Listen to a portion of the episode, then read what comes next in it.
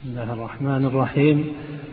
الحمد لله رب العالمين والصلاة والسلام على أشرف الأنبياء والمرسلين نبينا محمد وعلى آله وصحبه أجمعين. أيها الإخوة الأفاضل السلام عليكم ورحمة الله وبركاته. أيها الإخوة إن نعم الله جل وعلا علينا عظيمة. ومننه تبارك وتعالى جسيمة. ومن هذه النعم العظيمة أن يوجد في مجتمعنا علماء ربانيين.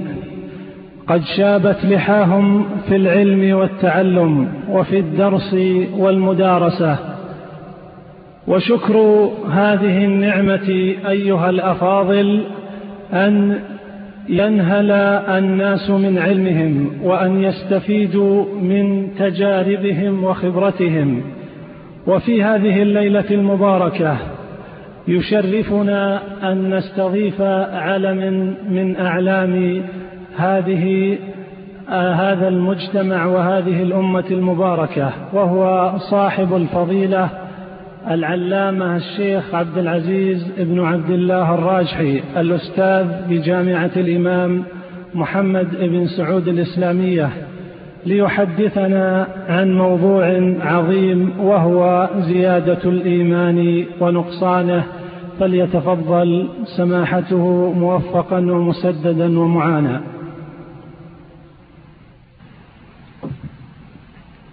السلام عليكم ورحمة الله وبركاته.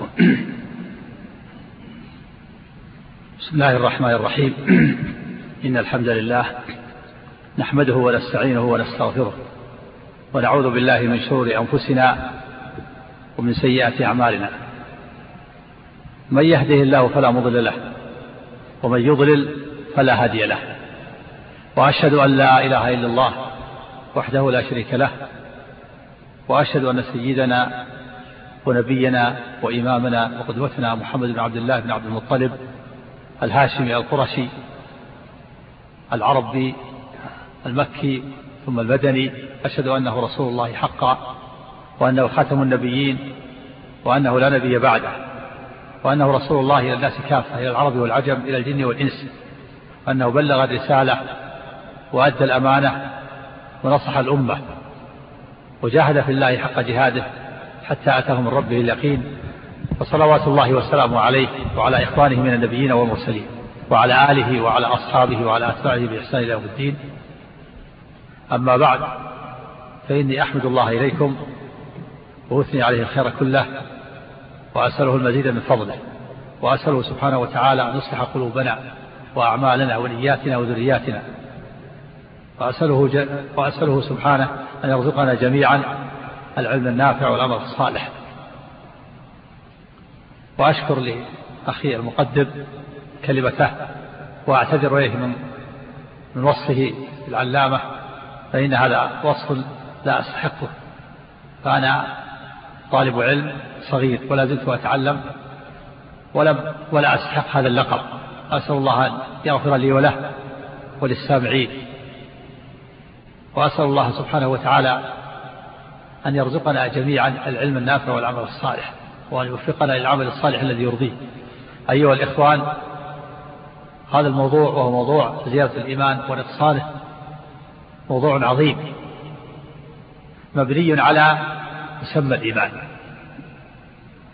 هذا الإيمان الذي أوجبه الله على عباده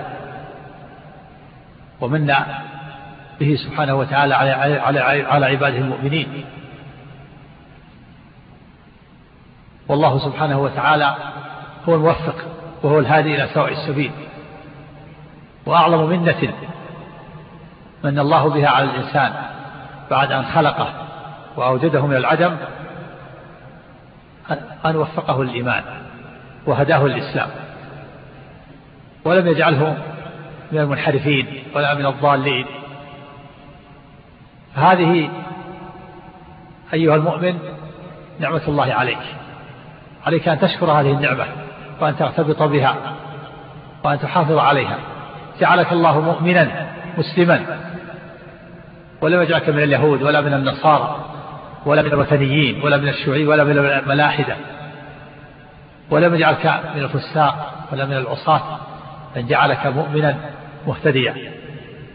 فاحمد الله سبحانه. ولولا أن الله هداك الإيمان لما لما اهتديت. قال الله تعالى عن أهل الجنة أنهم قالوا لولا و ولم وما كنا لنهتدي لولا أن هدانا الله. ومسمى الإيمان مسمى شرعي مثل مسمى الإسلام ومثل مسمى البر والتقوى والهدى. فالإيمان أصله في اللغة التصديق. التصديق بالقلب وإقرار القلب. وقد اختلف الناس في مسمى الإيمان اختلافا كبيرا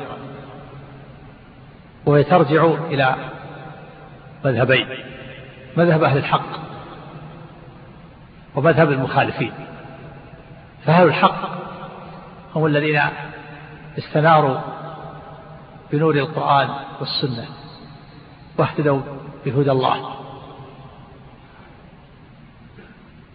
والله سبحانه وتعالى سمى المؤمنين سماهم مؤمنين ومن عليهم بالإيمان. قال سبحانه وتعالى يمنون عليك أن أسلموا قل لا تمنوا علي إسلامكم بل الله يمن عليكم أن هداكم الإيمان إن كنتم صادقين. فزيادة الإيمان ونقصانه مبنية على مسمى الإيمان ومسمى الإيمان عند أهل الحق وعند أهل السنة والجماعة الصحابة والتابعين ومن بعدهم مسمى الإيمان عند الرسل وأتباعهم والإقرار والتصديق بالقلب والإقرار باللسان والعمل بالجوارح وبالقلب. ومسمى الإيمان أربعة أشياء. تصديق بالقلب وإقرار وتصديق باللسان ونطق نطق باللسان وعمل بالقلب وعمل بالجوارح. فالقلب له إقرار وله قول فقول القلب هو التصديق والإقرار. وعمل القلب هو النية والإخلاص والمحبة والصدق. وقول اللسان هو التصديق والنطق وعمل الجوارح. فكل هذه داخلة في مسمى الإيمان. كما دلت دل على ذلك في كتاب الله وسنة رسوله صلى الله عليه وسلم وكما أجمع على ذلك أهل الحق وأهل السنة والجماعة.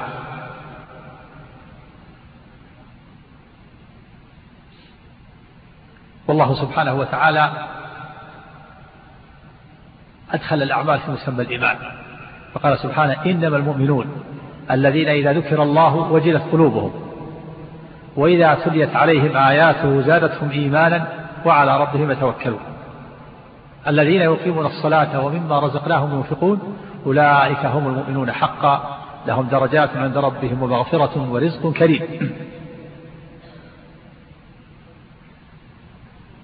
فهؤلاء هم المؤمنون حقا.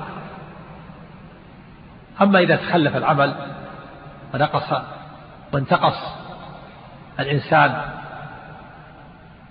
شيئا من الواجبات أو فعل شيئا من المحرمات فإنه لا يكون مؤمنا حقا وإنما يكون ناقص الإيمان وضعيف الإيمان. فينقص العمل ينقص الإيمان بنقصان العمل ويزيد الإيمان بزيادة العمل والطاعات. ولهذا فإن الله سبحانه وتعالى أدخل هذه الأعمال في مسمى الإيمان. وهذه الأعمال منها ما هو أعمال قلبية ومنها ما هو من أعمال الجوارح. فوجل القلب عند ذكر الله وزيارة الإيمان عند تلاوة القرآن والتوكل على الله وإقام الصلاة وإيتاء الزكاة كل هذه أدخلها الله في مسمى الإيمان. وقال سبحانه إنما المؤمنون إنما المؤمنون الذين آمنوا بالله ورسوله ثم لم يرتابوا. وجاهدوا بأموالهم وأنفسهم في سبيل الله أولئك هم الصادقون. فهؤلاء هم الصادقون في إيمانهم. آمنوا بالله ورسوله ولم يرتابوا ولم يشكوا وجاهدوا بأموالهم وأنفسهم في سبيل الله. فهؤلاء هم الصادقون في إيمانهم. فمن ارتكب المحرمات أو ترك شيئا من الواجبات فإنه لا يكون صادقا في إيمانه ولا يطلق عليه اسم الإيمان إلا إلا بقيد. وقال سبحانه فلا وربك لا يؤمنون حتى يحكموك فيما شجر بينهم ثم لا يجدوا في أنفسهم حرجا مما قضيت ويسلموا تسليما. فنفى الله الإيمان حتى تجد هذه الأشياء. وهي تحكيم الرسول عليه الصلاة والسلام في النزاع وعدم وجود الحرج والتسليم الكامل. فلا وربك لا يؤمنون حتى يحكموك فيما شجر بينهم ثم لا يجدوا في أنفسهم حرجا مما قضيت ويسلموا تسليما. ولهذا نفى الله الإيمان عن الأعراب الذين دخلوا في الإسلام حديثا ولم يتمكن الإيمان في قلوبهم. فقال سبحانه قالت الأعراب آمنا. قل لم تؤمنوا ولكن قولوا أسلمنا. ولما يدخل الإيمان في قلوبكم. وإن تطيعوا الله ورسوله لا يلدكم من أعمالكم شيئا إن الله غفور رحيم. فالله تعالى نفى عنهم الإيمان وأثبت لهم الإسلام. لأن الذي لا يأتي بالواجبات أو يفعل شيء من المحرمات ينفى عنه الإيمان ويثبت له الإسلام. ولا يطلق الإيمان إلا على من صدق في إيمانه وقام بحفظ الإيمان وأدى الواجبات وترك المحرمات. ثم بين الله سبحانه وتعالى في هذه في هذه الآيات في سورة الحجرات المؤمنين كامل الإيمان. فقال إنما المؤمنون يعني كامل الإيمان. إنما المؤمنون الذين آمنوا بالله ورسوله ثم لم يرتابوا وجاهدوا بأموالهم وأنفسهم في سبيل الله أولئك هم الصادقون. يعني هؤلاء هم المؤمنون الصادقون في إيمانهم. وليسوا أنتم أيها الأعراب. وثبت في الحديث الصحيح عن أبي هريرة رضي الله عنه أن النبي صلى الله عليه وسلم قال الإيمان بضع وسبعون شعبة. وفي رواية البخاري الإيمان بضع وستون شعبة. رواه الشيخان. رواه المسلم الإيمان بضع وسبعون. ورواه الامام البخاري بضع وستون. الإيمان بضع وسبعون شعبة. فأعلاها قول لا إله إلا الله وأدناها إمارة الأذى عن الطريق والحياء شعبة من الإيمان. والبضع من ثلاثة إلى تسعة. الإيمان بضع وسبعون شعبة. فأعلاها قول لا إله إلا الله وأدناها إماطة الأذى عن الطريق. إذا الإيمان شعب شعب متعددة. وهذا فيه دليل على أن الأعمال داخلة في مسمى الإيمان خلافا للمرجئة. فالمرجئة بجميع أصنافهم لا يدخل الأعمال في مسمى الإيمان. فأهل الحق أهل السنة والجماعة يدخلون الأعمال في مسمى الإيمان. ويقابلهم المرجئة على اختلاف طوائفهم لا يدخلون الأعمال في مسمى الإيمان فهما مذهبان فاعتبر السنة والجماعة أن الأعمال داخلة في مسمى الإيمان والأقوال وأعمال القلوب وأعمال الجوارح وأقوال اللسان وقول القلب وتصديقه وإقراره كلها داخلة في مسمى الإيمان. وأما المرجئة الذين يقابلوا أهل السنة فإنهم أخرجوا الأعمال عن مسمى الإيمان. فقالوا إن الأعمال لا تدخل في مسمى الإيمان. وأهل السنة ردوا عليهم بالأدلة في كتاب الله وسنة رسوله صلى الله عليه وسلم. الله تعالى أدخل الأعمال كما سمعتم في مسمى الإيمان. والرسول عليه الصلاة والسلام بين في هذا الحديث أن الإيمان شعب. الإيمان بضع وسبعون شعبة. فأعلاها قول لا إله إلا الله. أعلى هذه الشعب كلمة التوحيد. وأدناها إمارة الأذى عن الطريق. وبين الأعلى والأدنى شعب متفاوتة. فأعلى هذه الشعب كلمة التوحيد لا إله إلا الله. وأدناها إماطة الأذى عن الطريق. وبينهما شعب كثيرة منها ما تقرب من شعبة الشهادة ومنها ما تقرب من شعبة الإماطة. فالصلاة شعبة والزكاة شعبة والصوم شعبة والحج شعبة والأمر بالمعروف شعبة والنهي عن المنكر شعبة والجهاد في سبيل الله شعبة وبر الوالدين شعبة وصلة الأرحام شعبة. إلى غير ذلك من الشعب. ولهذا فإن البيهقي رحمه الله تتبع هذه الشعب من الكتاب والسنة حتى أوصلها إلى أعلى البضع. البضع من ثلاثة إلى تسعة. يعني تسع وسبعون فوق التسع قد يكون ثلاث أربع خمس ست سبع ثمان تسع إلى تسع. هذا البضع فالبيهقي رحمه الله تتبع شعب الإيمان من الكتاب والسنة وأوصلها إلى أعلى البضع وهو تسع وسبعون وألف كتاب سماه شعب الإيمان. كتاب شعب الإيمان. أوصلها إلى تسع وسبعين شعبة تتبعها من الكتاب والسنة. وهذا في رد على المرجئة الذين يقولون أن الأعمال لا تدخل في مسمى الإيمان.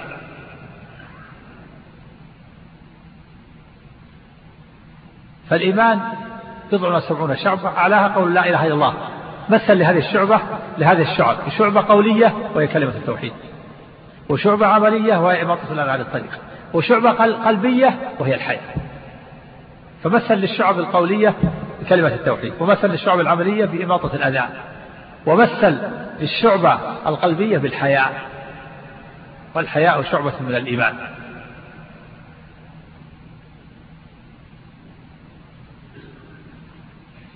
وثبت في الصحيحين من حديث وفد وفد عبد القيس لما جاء لما جاءوا وطلبوا من النبي صلى الله عليه وسلم أن يأمرهم بأمر فيه فصل. وبلغون به من وراءهم قال آمركم بأربع آمركم بالإيمان بالله وحده. أتدرون ما الإيمان بالله وحده؟ شهادة أن لا إله إلا الله وأن محمد رسول الله وإقام الصلاة وإيتاء الزكاة وصوم رمضان. ففسر الإيمان بالأعمال. فسر الإيمان بالأعمال.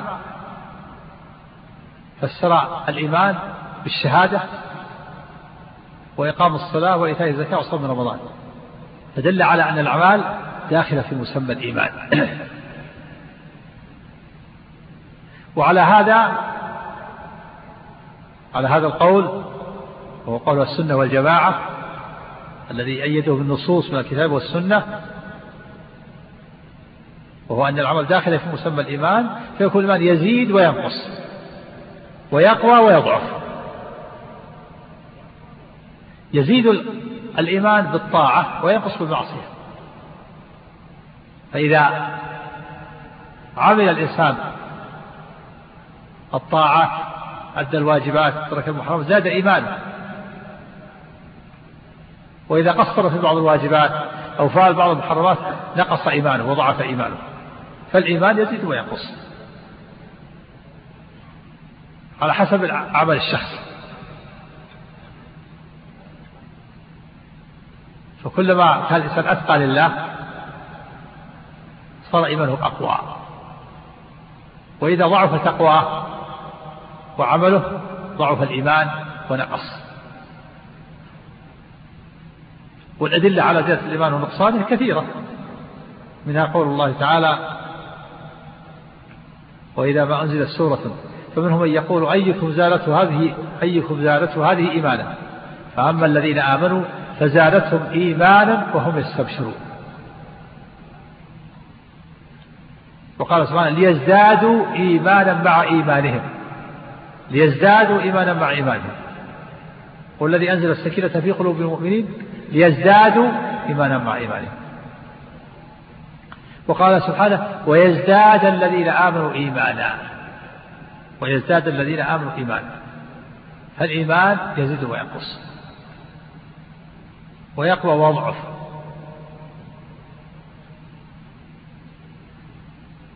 وقد كان الصحابة رضوان الله عليهم يقول أحدهم اجلس بنا نؤمن ساعة. فيجلسون يذكرون الله. فيقول إذا ذكرنا الله وسبحناه وحمدناه زاد إيماننا. كما قال قال أيضا كما جاء في في بعض المعلقات قال ثلاث من استكملهن استكمل الإيمان. الإنصاف من النفس وبذل السلام للعالم. الإنصاف من النفس وبذل السلام للعالم والإنفاق من الإقتار. رواه البخاري معلقا مجزوم به. ثلاثة من استكمال قد استكمل الإيمان. الإنصاف من النفس يعني تنصف من نفسك وتقول الحق ولو على نفسك. وبذل السلام للعالم يعني تسلم على من عرفت ومن لم تعرف. بعض الناس لا يسلم إلا على من يعرف. ومن لا يعرف ولا يسلم على من لا يعرف. من الإيمان أن تبذل السلام للعالم والإنفاق مع الإقتار. يعني الإنفاق مع الصدقة والإنفاق مع مع قلة ذات اليد. ينفق ولو كان الذي عنده قليل. فالذي ينفق من المال القليل هذا دليل على قوة إيمانه. وهذه النفقة ولو كانت قليلة قد تسبق نفقات نفقات الأغنياء الكثيرة. كما جاء في الحديث درهم سبق ألف درهم. درهم سبق ألف درهم. هذا شخص عنده درهمان أبقى لنفسه درهما وتصدق بدرهم. والشخص الآخر عنده ألف درهم ألف أنفق ألف من ملايين.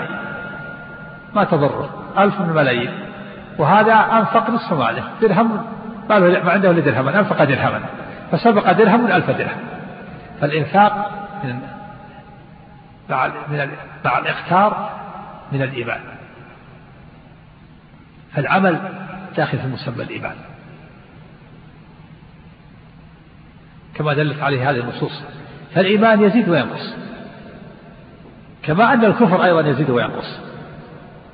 الله تعالى عن المنافقين هم الكفر يومئذ أقرب منه للإيمان. فهم في وقت في هذا الوقت إيمانهم ضعيف وهم الكفر أقرب الإيمان وفي وقت قد يكون الإيمان أقرب من الكفر. قال وأما الذين في قلوبهم مرض فزادتهم رجسا إلى رجسهم وباتوا وهم كافرون.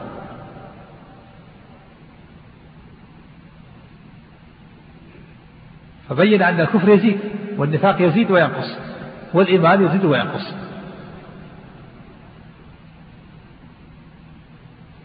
وأما المرجئة بجميع طوائفهم فإنهم يقولون الإيمان لا يزيد ولا ينقص. ولا يقوى ولا يضعف بل الإيمان شيء واحد يتساوى الناس فيه. فمن صدق بقلبه فهو المؤمن عند المرجئة ولا يزيد الإيمان ولا ينقص. فالناس كلهم سواء.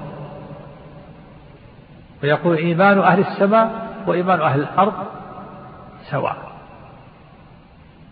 والمرجئة طبقات لكن كلهم يتفقون على أن الإيمان لا يزيد ولا ينقص وعلى أن الأعمال لا تدخل في مسمى الإيمان. هذا متفق عليه بين طوائف المرجئة الذين يقابلون أهل السنة والجماعة. أهل السنة والجماعة انفصلوا عن جميع الطوائف. وأشد المرجئة غلوا الجهمية أتباع جهم بن الصفان الذين يعتقدون ويزعمون ويقررون أن الإيمان مجرد المعرفة في القلب.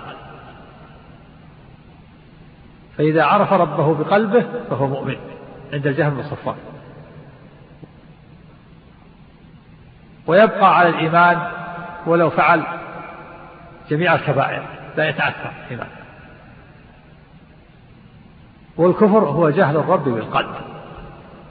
وهذا أفسد قول قيل في مسمى الإيمان. أقبح قول وأفسد قول وأبطل قول قيل في مسمى الإيمان هو قول الجهل. الجهم بن صفوان جهم بن صفوان رئيس الجهمية لتنتسب إلى الجهمية الذين ينفون الأسماء والصفات عن الله عز وجل. فالجهم قبح الله تزعم عقائد. منها عقيدة في الصفات ومنها عقيدة الإرجاء. يقول أن الإيمان مجرد معرفة رب القلب. ومنها عقيدة الجبر يقول أن العبد مجبور. ومنها عقيدة الفناء فناء الجنة والنار. فالجهم قبحه الله اشتهر بهذه العقائد الأربع عقيدة في الصفات عقيدة الإرجاء عقيدة الجبر اعتقاد فناء الجنة والنار. الجهمية يرون أن الإيمان مجرد معرفة الرب بالقلب والكفر هو جهل الرب بالقلب.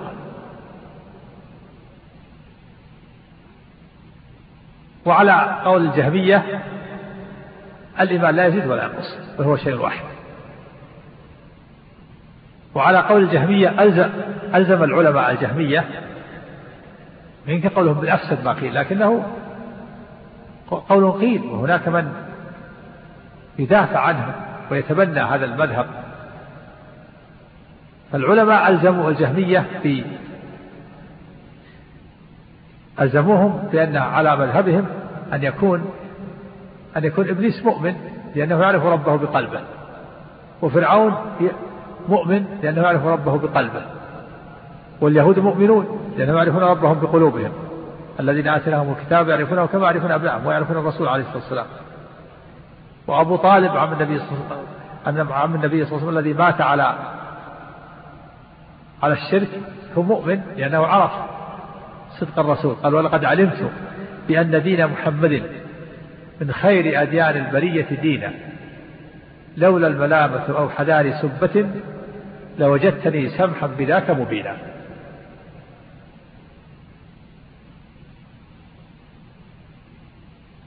قال العلماء ولا أجهل من الجهل بربه. فألزموه بأنه يكون كافرا بتعريفه هو لأنه هو أجهل الناس بربه. المذهب الثاني من مذاهب المرجئة مذهب الكرامية أتباع محمد بن كرام الذين يقولون أن الإيمان مجرد النطق باللسان. فإذا أقر بلسانه فإنه يكون مؤمنا ولو كان مكذبا بقلبه. فيقول الإيمان هو قول اللسان الإقرار باللسان. الجهم يقول الإيمان معرفة الرب بالقلب والكرام يقول الإيمان الإقرار باللسان. ويجمعون بين الأمرين المتناقضين فيقولون إذا أقر بلسانه فهو مؤمن لكن إن كان مكذبا بقلبه فهو مخلد في النار. إذا نطق بلسانه بالإيمان بالشهادتين فهو مؤمن كامل الإيمان عند الكرامية وإن كان مكذبا بقلبه فهو مخلد في النار. فيلزم على قولهم أن يكون المؤمن كامل الإيمان مخلد في النار. وهذا جمع بين المتناقضين وهم التزموا هذا. فالمنافق الذي ينطق بلسانه عند الكرامية مؤمن كامل الإيمان. ولكنه مخلد في النار لأنه مكذب بقلبه. ثم يأتي بعد ذلك قول مرجئة الفقهاء والماتريدية. أتباع الإمام أبي حنيفة رحمه الله. طائفة من أهل السنة. ويقولون إن الأعمال لا تدخل في مسمى الإيمان. ويقول أن الإيمان شيئان. الشيء الأول الإقرار باللسان. والشيء الثاني التصديق بالقلب. وأما الأعمال فإنها لا تدخل في مسمى الإيمان. وهذا هو الذي عليه وهذا هو الرواية المشهورة عن الإمام أبي حنيفة. وعليه طائفة كبيرة من أصحابه. والرواية الثانية للإمام أبي حنيفة أن الإيمان تصديق بالقلب وأما الإقرار باللسان فهو ركن زائد مطلوب لكن ليس داخلا في مسمى الإيمان. وأول من قال بالإرجاع وأن العلماء لا تدخل مسمى الإيمان حماد بن أبي سليمان شيخ الإمام أبي حنيفة. ومذهب يسمى هؤلاء مرجعة الفقهاء. هؤلاء مرجعة الفقهاء يقولون كما يقوله جمهور أهل السنة الأعمال مطلوبة الصلاة واجبة والواجبات واجبات والمحرمات محرمات لكن يقول لا نسميها إيمان. لكن الواجبات مطلوبة. ومن فعل الواجب أثابه الله. يستحق الثواب المرتب عليه. وإذا ترك الواجبات وفعل المحرمات استحق العقوبة المرتبة عليها في الدنيا والوعيد في الآخرة. لكن يقولون لا لا ندخلها في مسمى الإيمان. فالإيمان شيء والأعمال شيء آخر. فالإنسان عليه واجبان واجب الإيمان وواجب العمل. فهم موافقون لأهل السنة. في المعنى وإن كانوا مخالفين لهم في اللفظ. يوافقون جمهور أهل السنة في أن في أن الأعمال مطلوبة والواجبات واجبات والمحرمات محرمات ومن فعل الواجب أثابه الله. ويستحق المدح والثناء ومن فعل المحرمات يستحق الوعيد والذم. ولكن ولكنها ولكن ذلك لكنها غير داخلة في مسمى الإيمان. فلا تدخل في مسمى الإيمان. فلهذا صاروا موافقين لجمهور أهل السنة في المعنى ومخالفين لهم في اللفظ.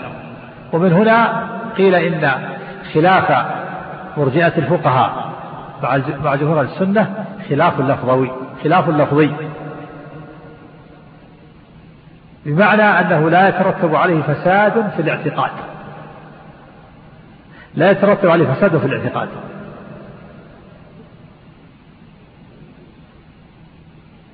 ولكنهم مع ذلك يقولون إن الإيمان لا يزيد ولا ينقص. ولا يقوى ولا يضعف. ولهذا يقول الطحاوي والإيمان واحد وأهله في أصله سواء. ويقول إيمان أهل السماء وإيمان أهل الأرض واحد هو التصديق. كل مصدق. والتفاوت بينهم في العمل. أما مذهب الجهمية ومذهب الكرامية هذا مذهب فاسد لا إشكال فيه. لأنهم يقولون إن الأعمال لا تدخل مسمى الإيمان ولا تؤثر أيضا وليس لها تأثير وجودها وعدمها. أما مرجئة الفقهاء الأحناف يقول الإيمان مطلوبة والواجبات واجبات والمحرمات محرمات لكن لا ندخلها في مسمى الإيمان. فهي شيء آخر واجب آخر غير واجب الإيمان. فالإنسان عليه واجبان واجب الإيمان وواجب العمل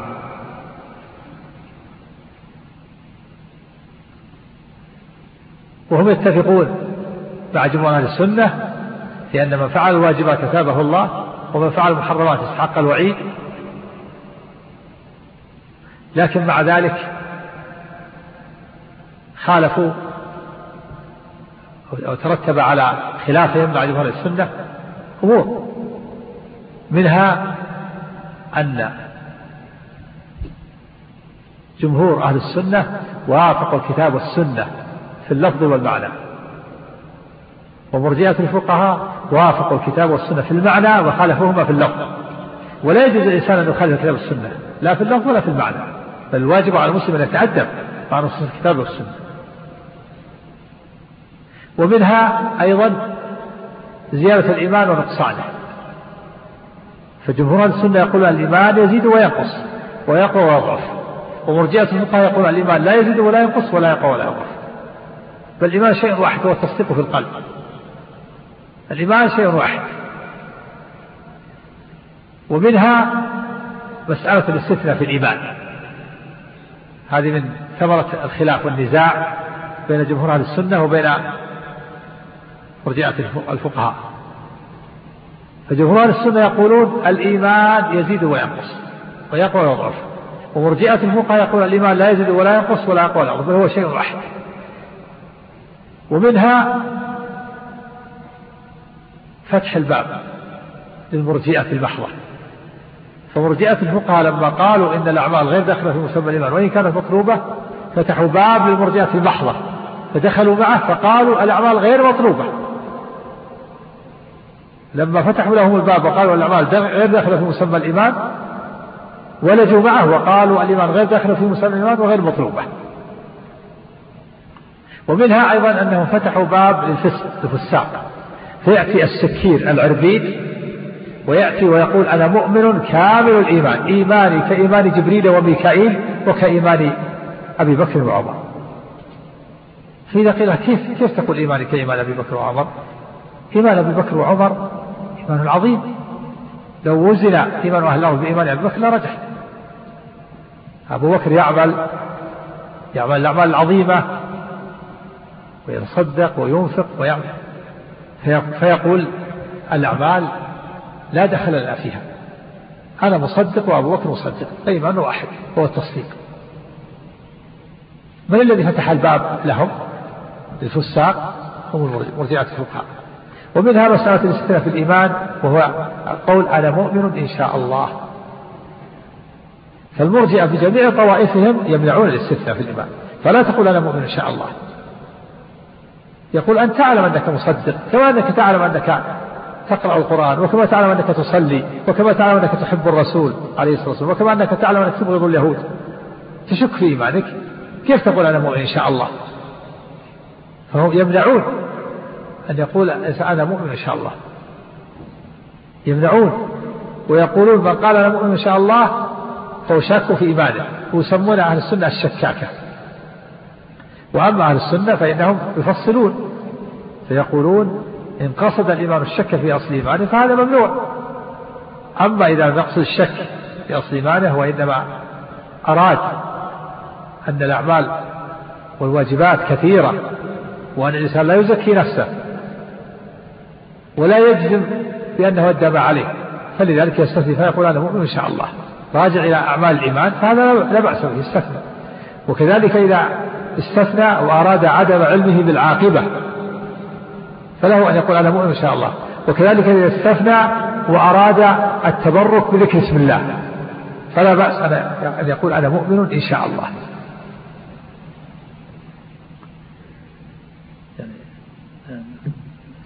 نختم ها؟ وبهذا يتبين أن مذهب جمهور أهل السنة والجماعة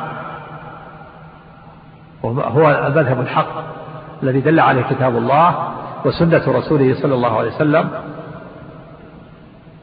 وهو أن الإيمان يزيد وينقص لأن الأعمال داخلة في مسمى الإيمان وأما مذهب المرجئة بجميع طوائفهم فهو مذهب مخالف للكتاب والسنة لأن النصوص دلت على زيادة الإيمان ونقصانه ودلت على أن الأعمال داخلة في مسمى الإيمان. والشبهة التي ألجأت المرجع بجميع طوائفهم يقولون الإيمان حقيقة مركبة والحقيقة المركبة تزول بزوال بعض أجزائها. والجمهور السنة ينازعون في ذلك. القول بأن الحقيقة المركبة تزول بزوال بعض أجزائها غير صحيح. فالإيمان الإنسان هيئة مركبة مركب من دم وأعضاء. فإذا زال أصبع من الإنسان هل يزول حقيقة الإنسان؟ لا تزول وإنما تنقص الحقيقة. فالقول بأن الإيمان حقيقة مركبة تزول بزوال بعض أجزائها باطل. بل الحقيقة المركبة لا تزول بزوال بعض أجزائها وإنما تنقص بنقصان بعض أجزائها. ثم إن مذهب جمهور السنة والجماعة فيه الحث على العمل والحث على البر والحث على التقوى والحث على أداء الواجبات وترك المحرمات. وفيها بيان أن أن المؤمن كامل الإيمان هو الذي يعمل وتصدق أعماله أقواله وهو الذي يبذل جهده في العمل. بخلاف مرجع الفقهاء فإنهم يهونون شأن العمل ويرون أن الإنسان يكون مؤمن كامل الإيمان ولو لم يعمل وإن كان مرجعة الفقهاء يوافقون جمهور السنة في المعنى إلا أن مذهب جمهور السنة هو الحق الذي يدل عليه كتاب الله وسنة رسوله صلى الله عليه وسلم. فنسأل الله سبحانه وتعالى أن يجعلنا وإياكم من المؤمنين حقا وأن يوفقنا للعمل الصالح الذي يرضيه وأن يوفقنا للعمل الصالح الذي يزيد به إيماننا وأن يوفقنا للعمل الصالح وأداء الواجبات وترك المحرمات حتى نكون من المؤمنين حقا الذين قال الله فيهم أولئك هم المؤمنون حقا. وأسأل وأسأل سبحانه وتعالى أن يثبت الجميع على على الهدى وأن يتوفنا على الإسلام. غير مغيرين ولا مبدلين إنه ولي ذلك والقادر عليه. وصلى الله وسلم وبارك على عبد الله ورسوله نبينا محمد وعلى آله وأصحابه والتابعين. جزا الله فضيلة الشيخ خير الجزاء على هذا الكلام العظيم. والأسئلة كثيرة جدا ونعتذر للإخوة الذين لن نتمكن من طرح أسئلتهم.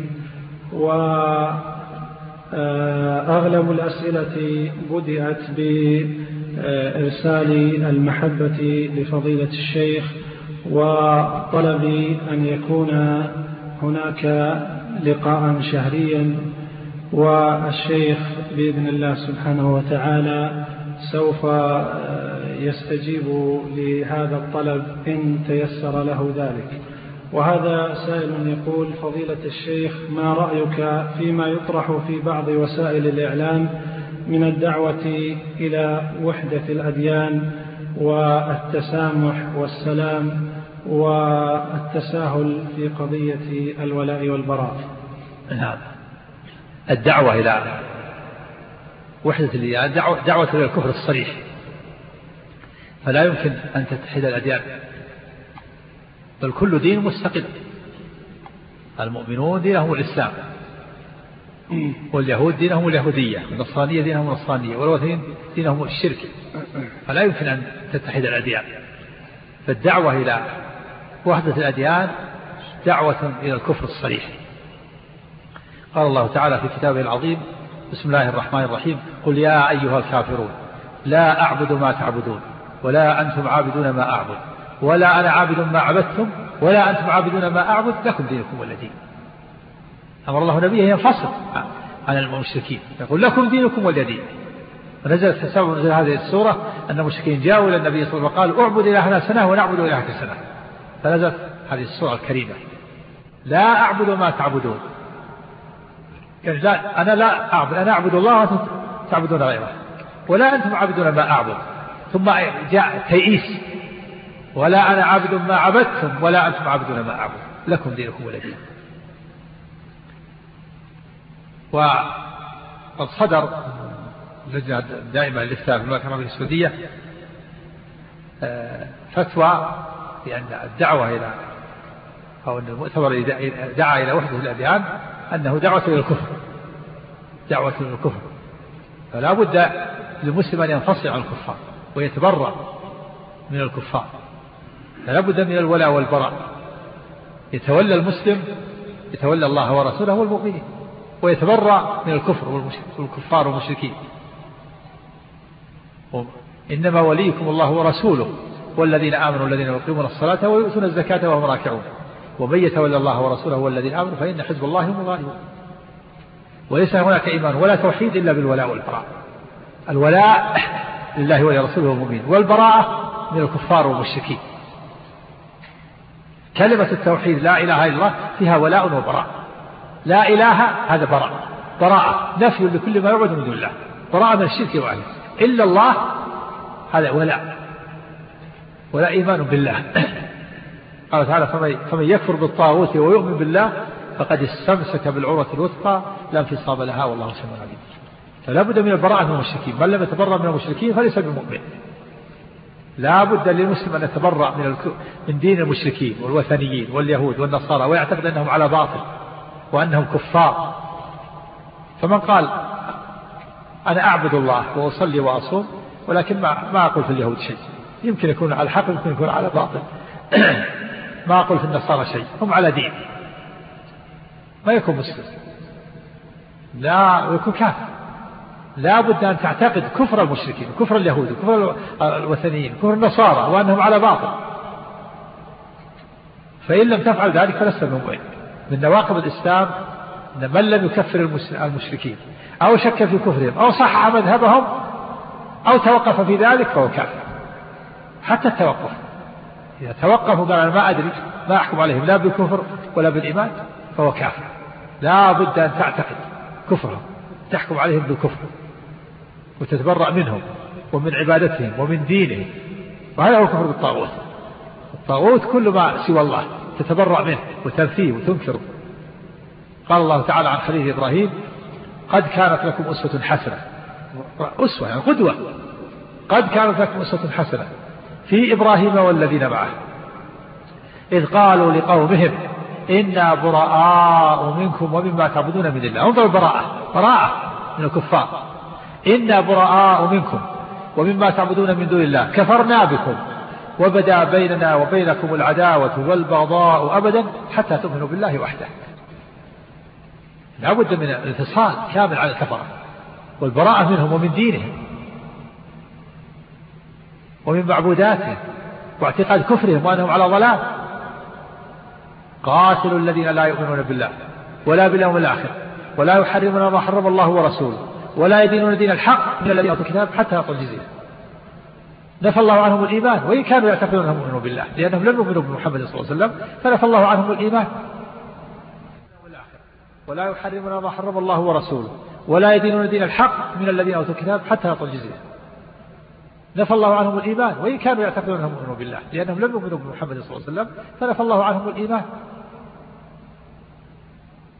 فلا بد من البراءة منهم ومن دينهم. وقال سبحانه يا أيها الذين آمنوا لا تتخذوا اليهود والنصارى أولياء. بعضهم أولياء بعض. ومن يتولهم منكم فإنه منهم.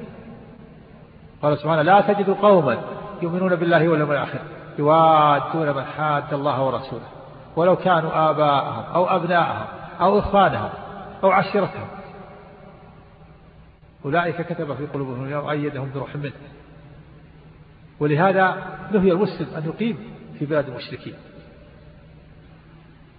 ولما أقام بعض المؤمنين في مكة بين المشركين أنزل الله فيهم هذه الآية إن الذين توفاهم الملائكة ظالمي أنفسهم. قالوا فيما كنتم؟ قالوا كنا مستضعفين في الأرض. قالوا تقول لهم الملائكة عند الموت. ألم تكن أرض الله واسعة فتهاجروا فيها؟ قال الله فأولئك مأواهم جهنم وساءت مصيرا ثم سكن الله العاجز فقال إلا المستضعفين من الرجال والنساء والولدان لا يستطيعون حيلة ولا يهتدون سبيلا فأولئك عسى الله أن يعفو عنهم وكان الله غفورا غفورا فالعاجز معفو عنه وقال عليه الصلاة والسلام أنا بريء من كل مسلم يقيم بين المشركين لا تراءى نارهما فلا يقيم المسلم في بلاد المشركين إلا بشروط. قيدها العلماء. يكون عنده حصانة دينية يكون إقامة مؤقتة ويكون عنده قدرة على الرد على الشبه. وقال عليه الصلاة والسلام من سكن مع المشرك من جامع المشرك أو سكن معه فهو مثله. يعني اجتمع معه في بلد واحد. نعم. أثابكم الله. وهذا سائل يقول أرجو توجيه نصيحة للشباب للالتفاف حول العلماء وخصوصا في مثل هذا الوقت وشكر الله لكم. نعم نوجه أبناءنا الطلاب وإخواننا إلى الإقبال على العلم الشرعي وأخذ العلم من مظانه. من الكتاب والسنة من على يدي العلماء. الراسخين في العلم المعروفين بسلامة المعتقد. ولا يقول الإنسان أنا أعرف القراءة والكتابة. ليس كل ما عرف عرف القراءة والكتابة يكون طالب علم. كل الناس تعرفون القراءة والكتابة. الآن فشل القلم. فشو القلم؟ هذا من صار الساعة فشو القلم بين الرجال والنساء؟ كم من إنسان الآن معه شهادة؟ شهادة الدكتوراه وهو جاهل. جاهل مركب. يقال إنه جاهل مركب وهو معه دكتوراه. الآن العلم الشرعي قليل الآن والعلماء علماء الشريعة قلة العلماء بالله وبدينه قلة الآن والجهل كثير منتشر. ولا سيما إذا خرجت من المملكة فتجد الجهل الكثير منتشر. وعندنا أيضا جهل كثير. فنصيحتي لإخواني وأبناء الطلاب أن ينتهزوا فرصة الشباب وأن يقبلوا على العلم من طرق مختلفة. والآن الآن آه، وسائل تحصيل العلم والحمد لله متعددة كثيرة منها الالتحاق بالجامعات الكليات الشرعية في الجامعات الإسلامية ومنها حضور حلقات الدروس التي تقام في المساجد. ومنها سماع الأشرطة المسجلة لأهل العلم أهل البصيرة. ومنها الاتصال بأهل العلم وسؤالهم واستفتائهم. شفهيا أو هاتفيا. ومنها قراءة الكتب لأهل العلم ولأهل البصيرة. والدروس الآن تنقل في الشبكة المعلوماتية. يستطيع الإنسان أن يتابع الدروس ولو كان في بيته ولو كان بعيدا. وقد كان السلف كان العلماء السلف يحرصون على طلب العلم ويعتنون ويتعبون يجدون ويجتهدون ويسافرون يرحلون في طلب العلم ويتركون أهليهم وأولادهم مدة طويلة ويسهرون وطلب العلا سهر الليالي. وهذا من الصحابة عاد الصحابة إلى الآن. هذا جابر بن عبد الله الصحابي الجليل رحل في طلب العلم أول من الرحلة في طلب العلم. رحل إلى الشام لأجل السؤال عن حديث واحد صحابي صحابي يرحل إلى الصحابة يسأل عن حديث واحد. رحل من المدينة إلى الشام والمسافة شهر واشترى لهذه المسمة لهذه المسألة المهمة بعير بعير هذه وسيلة الناقل عنده قال البخاري في صحيح قال الإمام البخاري رحمه في صحيحه ورحل جابر بن عبد الله إلى عبد الله بن أنيس مسافة شهر في طلب حديث واحد. مسافة شهر سافر مسافة شهر من المدينة إلى الشام وأعد لهذه المهمة بعير خاص. فلما وصل إليه وعانق قال حديث بلغني عن النبي صلى الله عليه وسلم خشيت أن تموت أو أموت قبل أن أسمع هذه رحلة في طلب العلم. الصحابة وكذلك من بعدهم العلماء. يزال يرحلون ويتعبون. الإمام أحمد رحمه الله يحمل كتبه على ظهره إلى اليمن. الشيخ محمد بن الوهاب رحمه الله رحل إلى العراق وأوذي إلى البصرة وما زال العلماء يرحلون. الآن الحمد لله والوسائل الحصول على العلم ميسرة. الدروس موجودة الآن. في المساجد تقام وتنقل في الشبكة والأسئلة مسجلة والكتب والمحاضرات والندوات والاستفتاء. لما توفي النبي صلى الله عليه وسلم كان عبد الله بن عباس يعني يناهز العشرين كان شابا. فجعل وكان له زميل من الأنصار. فجعل يطلب العلم فقال له للأنصار هلم نطلب العلم؟ والصحابة متوافرون كثيرون. فقال الأنصاري لابن عباس أتظن يا ابن عباس أن الناس يحتاجون إليك؟ والصحابة منتشرون الآن كثيرون. ما, ما أحد محتاج إليك. فترك ابن عباس وجعل يطلب العلم من الصحابة ويأخذ عنهم وشاب. فكان يأتي إلى الصحابة عنده الحديث فيأتي إلى بابه فيتوسد يده حتى يخرج. فيسأله فيقول يا ابن عم رسول الله لماذا ما أخبرتني؟ فيقول أنا أنا حق العلم يؤتى إليه. وتعلم فتح الله عليه. وقبلت دعوة رسول الله حينما دعا الله وفقه في الدين وعلمه التأويل. حتى صار عالما صار عالما كبيرا بحرا من بحور العلم. وتوفي الصحابة. وصار ابن عباس مرجع الناس في الفتوى والعلم. وصار الناس يأتون إليه من كل مكان. وصار يعقد الجلسات للناس بعد صلاة الفجر. يأتي أهل التفسير ثم ينصرفون ثم يأتي أهل الحديث ثم ينصرفون ثم يأتي أهل اللغة ثم ينصرفون ويأتي أهل الشيء ثم ينصرفون. وعاش الأنصاري الذي قال لها الناس الناس يكون بقي على جهله. فلما رآه ورأى الناس يصلون عنه قال هذا كان أعقل مني. فنصيحتي لإخواني وأبنائي الإقبال على طلب العلم وانتهاز الفرصة قبل أن تفوت على الإنسان الفرصة. لأن الإنسان إذا تقدم في السن وانشغل وقد يفوت العلماء. والعلماء لا يبقون علماء أهل الحق. وكما قال النبي صلى الله عليه وسلم إن الله لا يقبض العلم انتزاعا ينتزعه من صدر الرجال ولكن يقبض العلم بموت العلماء. حتى إذا لم يبقى عالما وفي لفظ حتى إذا لم يبقى عالما اتخذ الناس رؤوسا جهالا. فسئلوا فأفتوا بغير علم؟ فضلوا وأضلوا. نعم أثابكم الله وهذا سائل يقول أخبر النبي صلى الله عليه وسلم أن في آخر الزمان سوف تكون فتن كقطع الليل المظلم فما العاصم من هذه الفتن؟ العاصم من هذه الفتن كتاب الله وسنة رسول الله صلى الله عليه وسلم يعتصم الإنسان بالكتاب والسنة. لا عاصم من الله إلا إليه لا ملجأ من الله إلا إليه. قال عليه الصلاة والسلام في الحديث الصحيح تركت, تركت فيكم. ما إن تمسكتم به لن تضلوا كتاب الله. كتاب الله وسنتي فمن اعتصم بكتاب الله فهو المعصوم. ومن تركب كتاب الله وتركب الصراط المستقيم فهو المنحرف وهو الزائد كتاب الله فيه نبأ ما قبلنا وخبر ما بعدنا. هو الفصل ليس بالهزل. من تركه من جبار قسمه الله.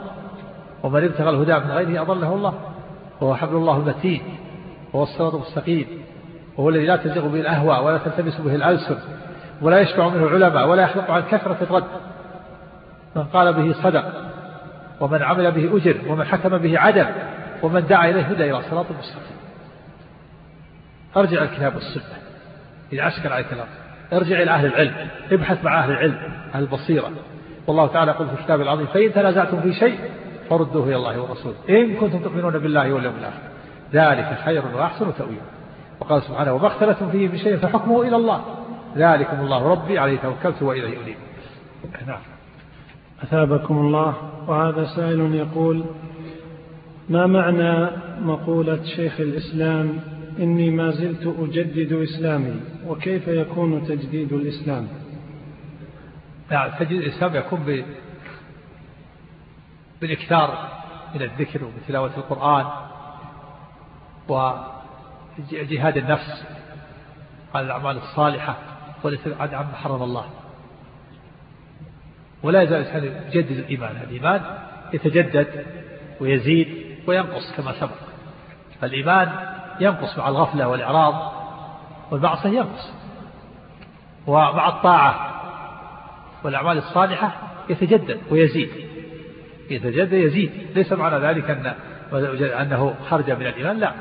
ليس مقصود شيخ أجدد ما زلت أجدد إيماني أنه أنه خرج من الإيمان ثم دخل في لا. المعنى أنه هو على الإيمان لكنه يتعاهد إيمانه بالعمل الصالح. وثبة النصوح والإكثار من تلاوة القرآن والإكثار من ذكر الله والدعوة إلى الله والأمر بالمعروف والنهي عن المنكر. بهذا يتجدد الإيمان ويقوى ويزيد. نعم. أثابكم الله وهذا سائل يقول إذا دخل الكافر في الإسلام فهل يعتبر مؤمنا؟ ويقول هل الكفار يؤجرون على أعمالهم الخيرية؟ إذا دخل الإسلام الكافر في الإسلام وشهد لله تعالى بالوحدانية وشهد لنبيه محمد صلى الله عليه وسلم بالرسالة نعم دخل في الإيمان. دخل في الإيمان. فالواجب أول واجب أول واجب هو كلمة التوحيد لا إله إلا الله هو الدخول في الإسلام. خلاف على خلاف ما يقول أهل البدع. بعض البدع يقول أول واجب الشك.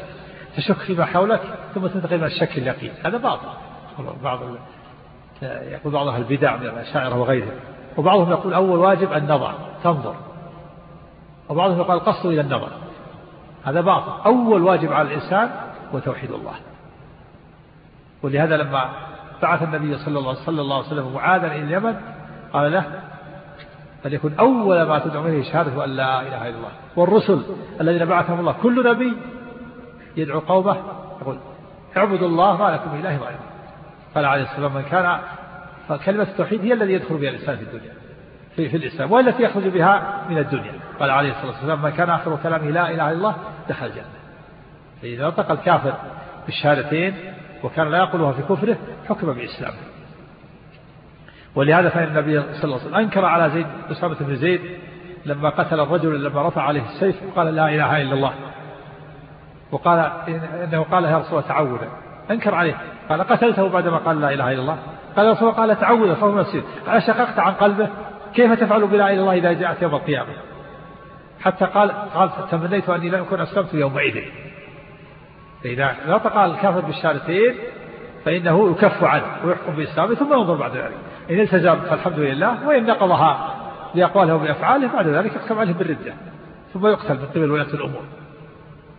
فالكافر إذا دخل في الشهادتين يعتبر مسلم. وأما قول الأعمال أعمال الكافر الأعمال التي يعملها الإنسان في كفره لا تنفعه وإنما في, في الآخرة لكن نفعه في الدنيا يجازى بها في الدنيا صحة في بدنه ووفرة في ماله ثم يفضي إلى الآخرة ولا حسنات له. نسأل الله السلامة والعافية. لكن الكافر إذا كان له أعمال حسنات يعملها في حال كفره ثم تاب من الكفر وأسلم فإنه يحرزها بإسلامه. فضلا من الله تعالى وإحسانا. ثبت أن حكيم بن حزام رضي الله عنه أسلم عاش في الإسلام في الجاهلية ستين سنة وفي الإسلام ستين سنة. وأعتق في الجاهلية مئة مئة مئة عبد وأعتق في الإسلام كذلك. فقال للنبي صلى الله عليه وسلم يا رسول الله إن إن أعمالا كنت أتحنث بها في الجاهلية هل تنفعني؟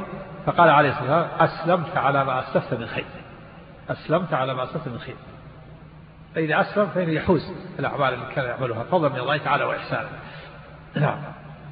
أثابكم الله. وهذا سائل يقول كثير من الناس إذا نصحته عن بعض المعاصي يقول الإيمان في القلب.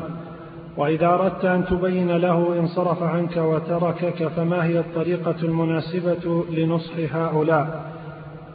نعم. نقول لهؤلاء إذا كان الإيمان موجودا في القلب فإن الجوارح تنبعث بالأعمال الصالحة. القلب هو الذي ما في القلب من الإيمان هو الذي يدفع اللسان على العمل. وفي الحديث أن في الجسد المضغة إذا صلحت صلح الجسد كله وإذا فسد فسد الجسد كله. نقول نعم ونقول أيضا والنفاق في القلب والكفر في القلب أيضا. القلب يكون فيه الكفر ويكون فيه النفاق ويكون فيه الإيمان. فإذا استقر الإيمان في القلب انبعث الجوارح بالعمل نقول هذا. نقول إذا إذا كان لو إذا كان في الإيمان قلب لابد أن تؤدي ما وجب الله عليك وتنتهي عما حرم الله عليك. وإلا فالإيمان إما ضعيف أو معدوم. واحد من الأمرين. نعم. وهذا سائل يقول هل يوجد الآن أحد في الجنة أو النار؟ نعم.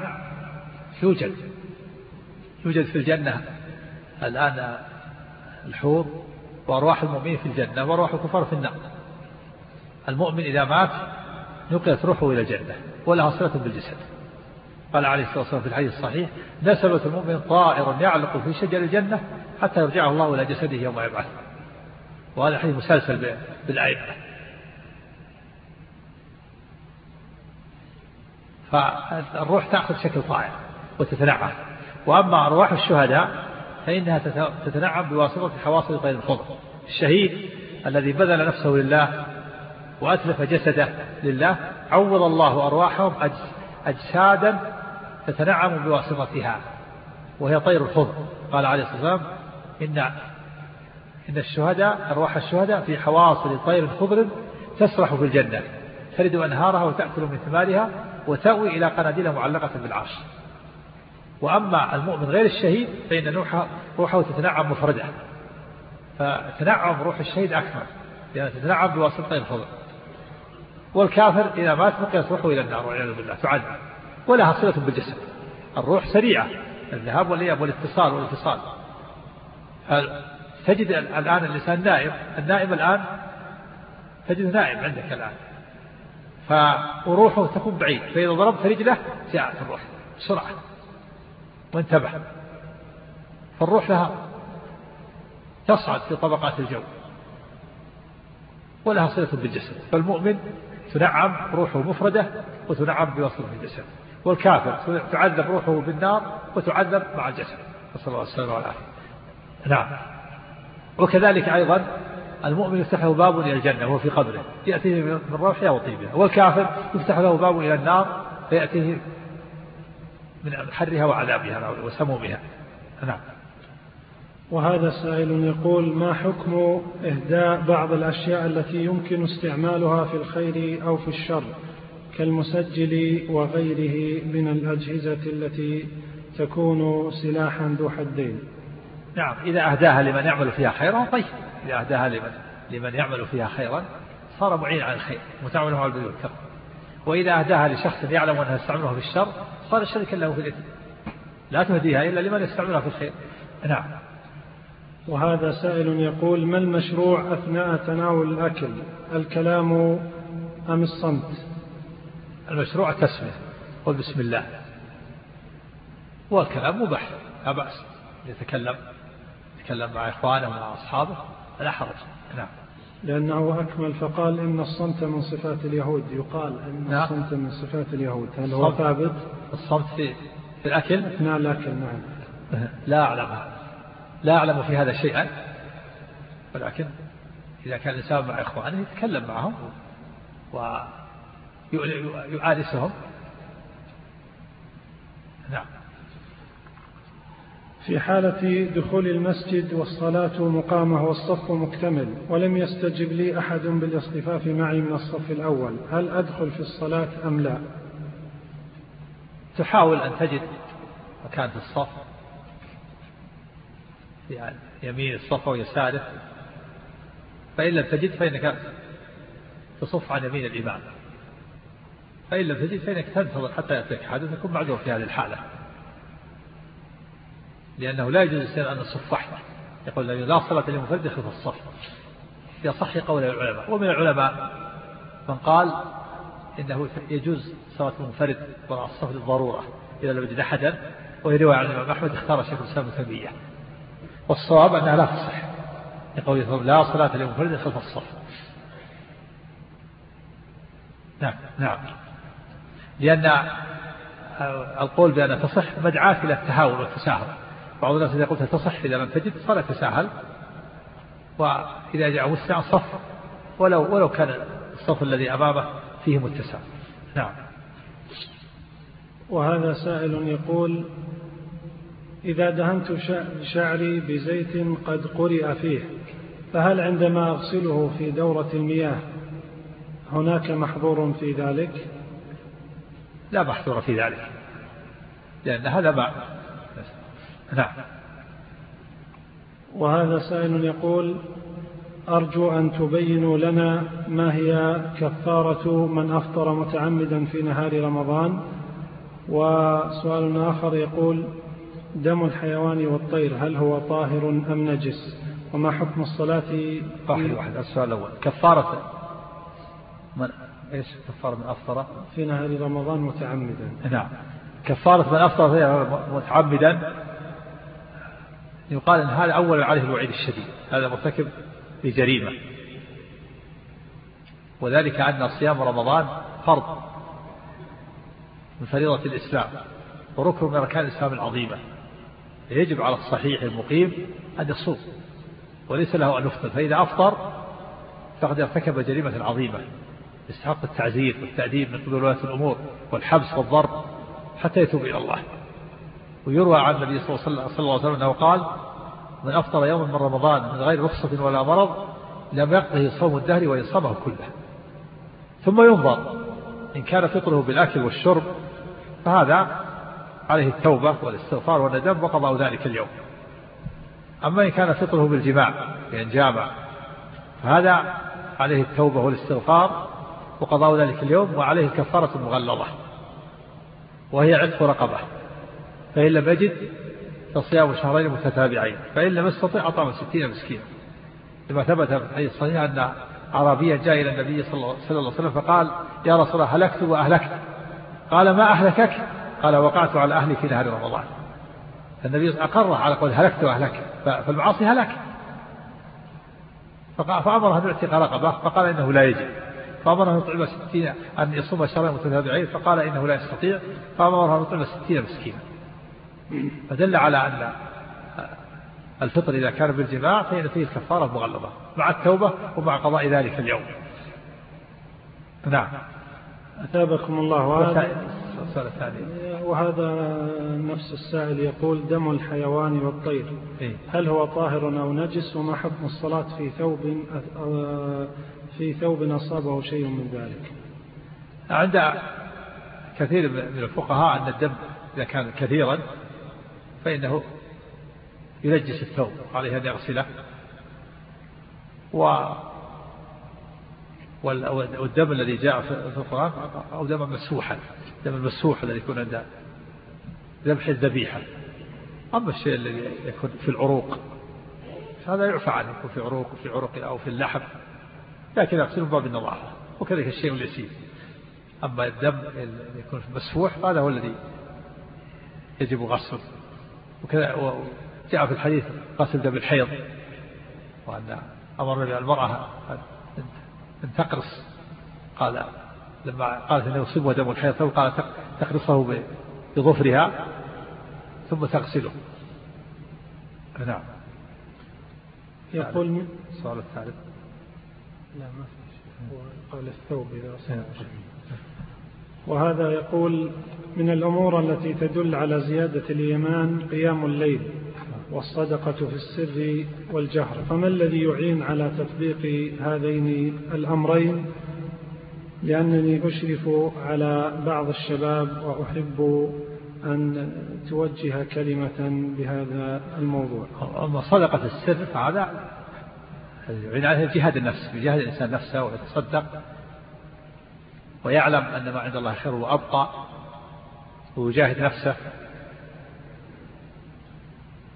ويقرأ ما دلت عليه النصوص من الثواب للمنفقين قال الله تعالى الذين ينفقون أموالهم بالليل والنهار سرا وعلانية فلهم أجرهم عند ربهم ولا خوف عليهم ولا هم يحزنون. وأما قيام الليل فهو دأب الصالحين. الله تعالى المتقين كانوا قليلا من الليل ما يهجعون وبالأسحار هم يستغفرون. قال سبحانه تتجافى جنوبهم عن المضاجع يدعون ربهم خوفا وطمعا ومما رزقناهم ينفقون. والذي يعين على قيام الليل. أولا أداء الفرائض وترك المحرمات والبعد عن المعاصي والابتعاد عن النظر إلى القنوات الفضائية والمسلسلات الهابطة والبعد عن مصاحبة الأراذل والسفهاء والنوم مبكرا وجهاد النفس كل عنده إحساس وشعور. لا بد أن ينام مبكر. إذا كان يريد أن يقوم الليل ينام مبكر. بعض الناس يقول أنه يريد أن يقوم الليل يريد أن يصلي الفجر ولكن لا يستطيع. فإذا سألت متى تنام؟ قال نام الساعة الواحدة. كيف تنام الساعة الواحدة؟ تريد أن تقوم. تصلي ما تستطيع تصلي الفجر الساعة الواحدة. نم مبكر. كان النبي صلى الله عليه وسلم إذا صلى العشاء أو إلى فراشه لابد أن تنام مبكر. تجعل أسباب توقظك. وتبتعد أيضا عما يشغل ذهنك. يكون عندك إحساس وشعور وجهاد للنفس وبعد عن الأراذل وعن السهر والسهرات بعد العشاء وبعد عن عن السفهاء وكذلك إبعاد الأجهزة تطهير البيت من الأجهزة الخبيثة هذا الدش وغيرها من الأجهزة التي تنشر الشر والفساد والبلاء. كل هذه من الأسباب كل هذه الأسباب تعيدها. نعم. وهذا سائل يقول إنسان لا يحسن قراءة الفاتحة فهل إمامته صحيحة؟ وهل تجوز الصلاة خلفه لمن لا يعرف ذلك؟ لمن لا يعرف ذلك من المأمومين. وهل صلاتهم صحيحة لو صلوا خلفه؟ أفيدونا جزاكم الله خيرا. إذا صلى إمامه يحسن الفاتحة فلا تصح الصلاة من خلفه إلا إذا كان مثله. كان مثله لا يحسن الفاتحة فلا بأس. أما من يحسن الفاتحة ويصلي خلفه بل لا يحسن الفاتحة ولا تصح الصلاة. الصلاة قراءة الفاتحة ركن من أركان الصلاة. قال عليه الصلاة والسلام لا صلاة لمن لم يقرأ بفاتحة الكتاب. وإذا أسقط حرفا منها لم تصح الصلاة. وقال العلماء في 11 شدة. لا بد من الاتيان بها ولا بد من الاتيان بحروفها. ولو أسقط فيها حرفا أو لحن لحنا يحيل المعنى بطلت الصلاة إلا إذا عادها. واللحن الذي يحيل المعنى مثل كان يقرأ الحمد لله رب العالمين. يختلف المعنى. العالمين كل ما الله. عالم والعالمين ضد الجاهلين. يكون الله رب للعالمين وليس رب للجاهلين. هذا تغير المعنى. تبطل الصلاة. لابد يعيدها رد عليهم العالمين فإن أصر العالمين ما صحت الصلاة. وكذلك إذا قال أهدنا الصراط المستقيم. أهدنا صار من الهدية. اهدنا من الهداية. تغير المعنى. أو قال إياك نعبد. إياك نعبد يا الله قال إياك خطاب الأنثى هذا يبطل المعنى. أما إذا كان لحد ما يبطل المعنى فهذا تصح الصلاة. مثل يقول يقرأ الحمد لله رب العالمين أو يقرأ مالك يوم الدين أو يقول صراط الذين أنعمت عليهم. هذا لحن لكن ما يغير المعنى الصلاة صحيحة. لكن مع ذلك ما ينبغي الإنسان يعين إمام وهو يلحن. ما يرتب إمام للناس وهو يلحن. ينبغي أن يكون الإمام يحسن القراءة. لكن الصلاة صحيحة. ما دام أن اللحن لا يفيد المقصود أن الذي لا يحسن قراءة الفاتحة لا يؤم الناس. لا تصح الصلاة خلفه إلا إذا كان يصلي مثله. نعم. لكن الشيخ إذا كنت لا تعرف هذا الشخص وصليت معه موافقة إذا كنت لا تعلم. انتهت الصلاة بهذه الصورة يعني إذا انتهت لا تعلم إذا انتهت لا تعلم فالأصل السلام والأصل أنه يحسن الفاتحة هذا الأصل. وإذا علمت بعد ذلك أنه لا يحسن الفاتحة أو أنه يسقط يغير المعنى تعيده تعاد الصلاة تعيدها. يعني يلزمك الإعادة يلزم الإعادة لا شك. جميعا. نعم يلزم الإعادة. إذا تحققت أن الإمام ما يحسن الفاتحة وأنه قرأ قراءة ملحونة لحن يغير المعنى تعيد الصلاة. لا شك. لأنه خلى بركن من أركان الصلاة. أما إذا كنت لا تعلم فأصل السلامة. نعم. أثابكم الله.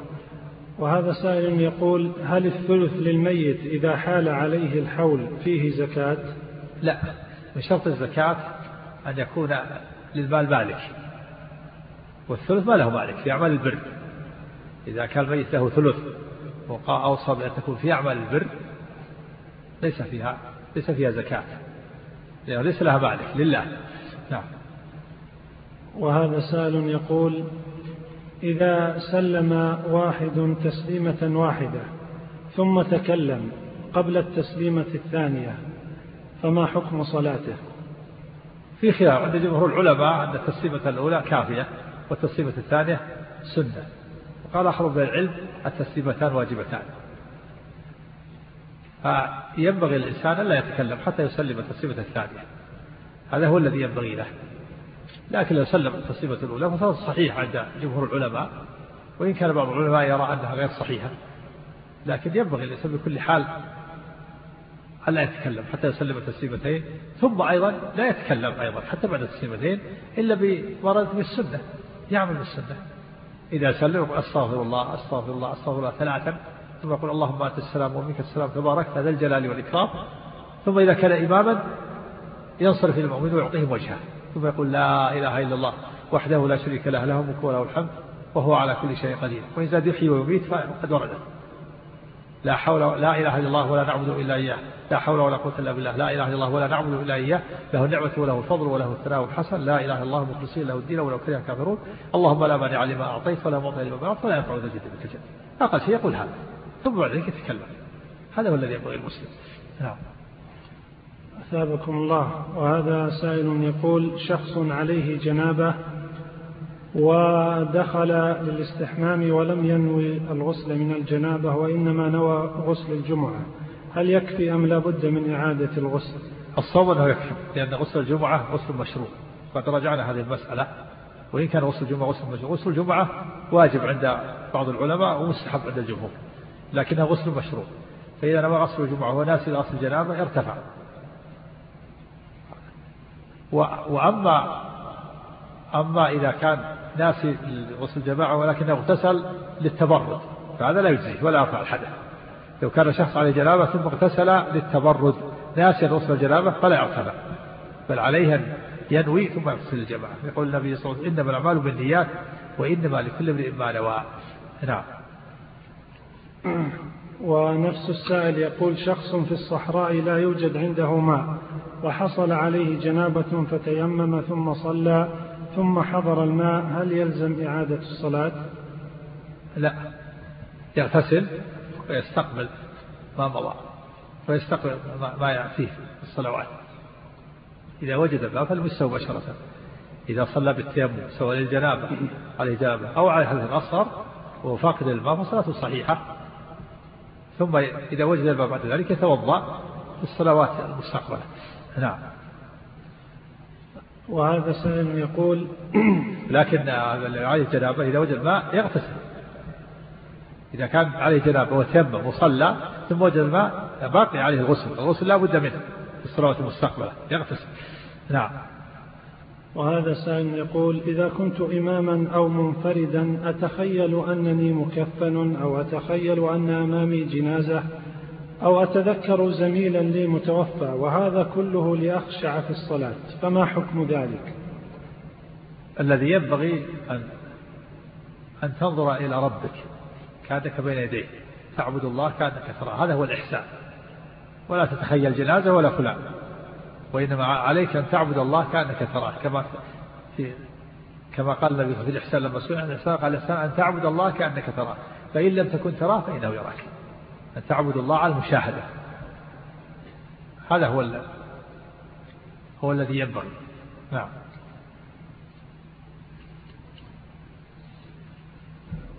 وهذا سائل يقول هل يجوز الصلاة أو مس المصحف إذا كان على الملابس مني؟ نعم المني طاهر هو أصل الإنسان ولكن يستحب غسل رطبه وفرق يابسه. قالت عائشة رضي الله عنها كنت أغسل المني من ثوب رسول الله صلى الله عليه وسلم فيذهب إلى الصلاة وإني وأثر البقاع بقع الماء في ثوبه. وقالت أيضا رضي الله عنها كنت أفركه يابسا بظفري. فالمني طاهر. لكن يستحب غسل رابط رطبه وفرك يابسه. ولا سيما إذا كان لما كان إذا كان لما خرج منه كان مستنجي لا بأس.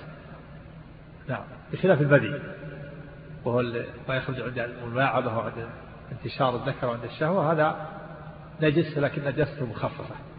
يكفي فيه النضح مثل بول الطعام الصبي الذي لم يأكل الطعام. وكذلك البول نجس والودي الذي يخرج بعد البول هذا نجس.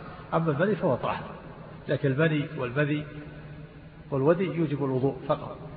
أصل أصل الذكر رأس الذكر. إلا الماء إلا آه، إلا البذي فإنه يوجب غسل الذكر والأنثيين الخصيتين يقول النبي اغسل ذكرك وأنثيك وكان الحكم والله حتى يتقلص الخارج إذا خرج منه بذي يغسل الذكر والأنثيين والخصيتين أما البول فإنه يغسل رأس الذكر موضع الخارج فقط. لكن المذي يغسل الذكر والأنثيين ولا على الحكمة حتى يتقلص الخارج. والبذي نجس, نجس, نجس لكن نجسته مخففة يكفي فيه النضح. مثل بول الطعام الصبي الذي يأكل الطعام. نعم. هناك بعض الأوراق تطلب ذكر بعض المواقف لسماحة الشيخ عبد العزيز بن باز ولعلها تكون آخر فقرة في هذه المحاضرة. مواقف سماحة شيخنا قدس الله روحه وجمعنا وإياكم وإياه جنة الفردوس.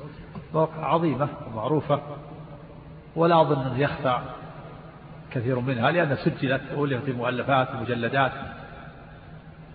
ألف الشيخ ناصر الزهراني مجلد والشيخ محمد الموسى عندكم الآن ألف مجلد بسماحته وهو أقرب وهو ملازم لسماحته في الحضر والسفر. أما أنا ف ففي الأسفار قليل يعني. ولازم له في الأسفار وإنما يكون في الدرس وفي البلد.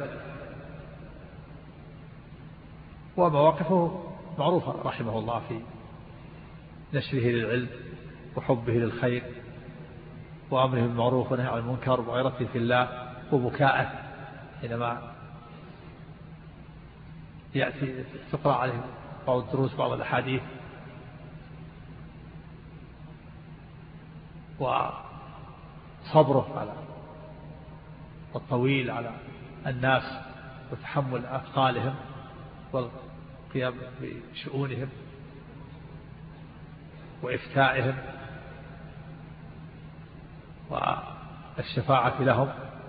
هذا معروف وأظن الكثير منكم قرأ ما كتب عن سماحة المجلدات ولا سيما المجلد اللي كتبه الشيخ محمد موسى وفقه الله وهو موجود عندكم وهو قريب الآن من المسجد. والكتاب منتشر والكثير منكم يتصل بالشيخ محمد ويسأل عن كثير من مواقفه في الحضر وفي السفر. تغمده الله برحمته وأسكنه فسيح جناته. وجمعنا وإياكم وإياه في الفردوس الأعلى. في الختام أيها الأحباب الفضلاء لا يسعنا إلا أن نتقدم لسماحة شيخنا بالشكر الجزيل ونسأل الله تبارك وتعالى أن يجعل ذلك في ميزان حسناته وأن يجعله مباركا أينما كان وأن ينفع به الإسلام والمسلمين. كما نشكركم أنتم أيها الأحباب على حضوركم وتفاعلكم وننبه الأفاضل إلى أمرين. الأمر الأول سيقام في هذا المسجد بعد صلاة الفجر من الغد إن شاء الله درس لسماحة الشيخ. في رسالتي الشيخ عبد الرحمن بن حسن آل الشيخ رحمه الله الأولى بعنوان أنواع التوحيد وأنواع الشرك والثانية بعنوان آه، أو في الكلام على لا إله إلا الله وتحقيق معنى التوحيد. كما نذكركم أيها الأفاضل بلقاء معالي الشيخ صالح بن فوزان الفوزان غدا إن شاء الله بعد صلاة المغرب في جامع الغنام. أسأل الله بأسمائه الحسنى وصفاته العلى أن يجعلنا وإياكم ممن يستمعون القول فيستفيدون منه استفادة عظيمة وأن ينفعنا بما سمعنا وأن يجعلنا ممن ينصرف من هذا المكان المبارك مغفورا له. والله تعالى أعلم. صلى الله وسلم على نبينا محمد وعلى آله وصحبه وجعلنا الله وإياكم ممن يستمعون القول فيتبعون أحسنه. وتقبلوا تحيات إخوانكم في تسجيلات الراية الإسلامية بالرياض. والسلام عليكم ورحمة الله وبركاته.